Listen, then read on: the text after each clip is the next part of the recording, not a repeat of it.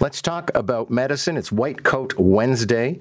And from St. Joseph's Healthcare in Hamilton, infectious disease expert Dr. Zain Chagla joins us. It's nice to have you. Good morning, Doctor. Hi. Hi, good morning, John. Okay, let's start with the story that everybody's talking about. And much like COVID, I find, uh, Dr. Chagla, that suddenly this week, everybody, even not doctors, is a total expert on heart disorders and cardiac arrest and this syndrome that this football player may have suffered from. Yeah, I'm, I'm glad they've turned into cardiologists and not infectious disease specialists. But, uh, anyways, um, so, you know, again, we're, we're still unclear of what happened with Damar Ham- Hamlin. And, and again, you know, prayers to him and his family, but, but in the doctors there will, will work it up.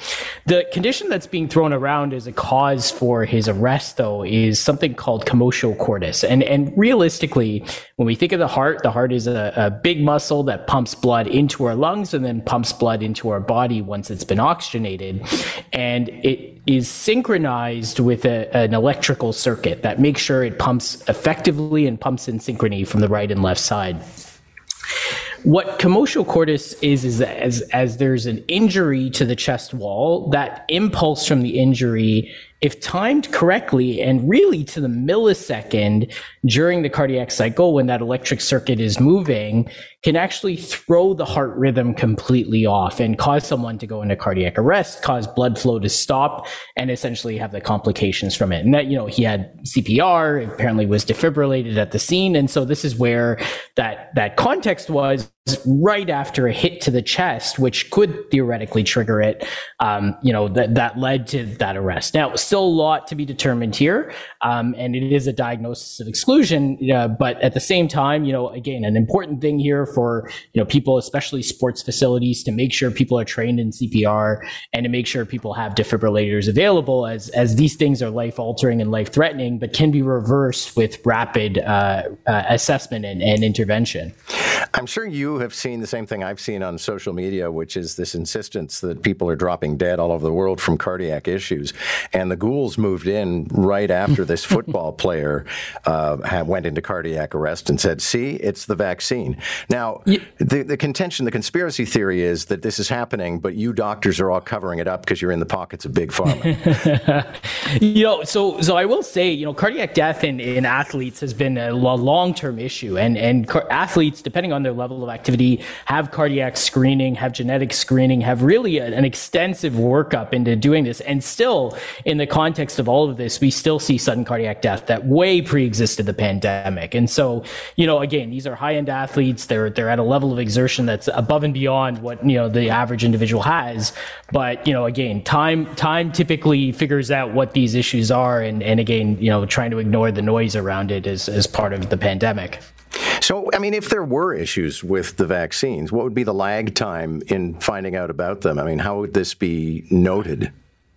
So you know the the concern I think from the vaccine or the anti-vaccine standpoint is is truly you know myocarditis, which happens uh, and can lead to an arrhythmia. That being said, you know people typically present in the few weeks after a vaccine, not you know months and years later, and often have other symptoms: chest pain and chest pressure, uh, feeling unwell, signs of uh, heart dysfunction. You know, not just the spontaneous arrest. And again, the one thing that would argue against this: this is a high-end athlete that's playing as a high-end athlete that suddenly drops dead. You know, if you're really having myocarditis, you're not going to be able to perform as a high end athlete very much, you know, uh, given that, that there's a lot of heart dysfunction that goes along with it.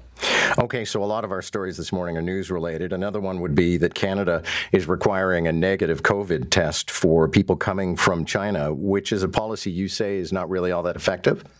No, I mean, uh, you know, number one, we're learning from what China has shared with us, even from returned travelers coming back from Italy, is that the COVID variants they're seeing are the same COVID variants we saw a few months ago. And so, you know, realistically, when you take that into mind, we're really preventing COVID coming in over the border when, you know, the chance of you getting COVID is probably from your local community, from your gatherings, from the people you know in your life as compared to a traveler from China. And, you know, again, the worst case scenario is if there is a new variant, which again, there's no evidence of. Look, we learned from 2021 uh, when, when Omicron emerged in southern Africa, you know, we locked them out. We threw travel restrictions on, we threw quarantines on, And the reality is, when South Africa told us there was a new variant, it was already in Canada, and, and we were essentially performatively shutting them out while it was circulating here.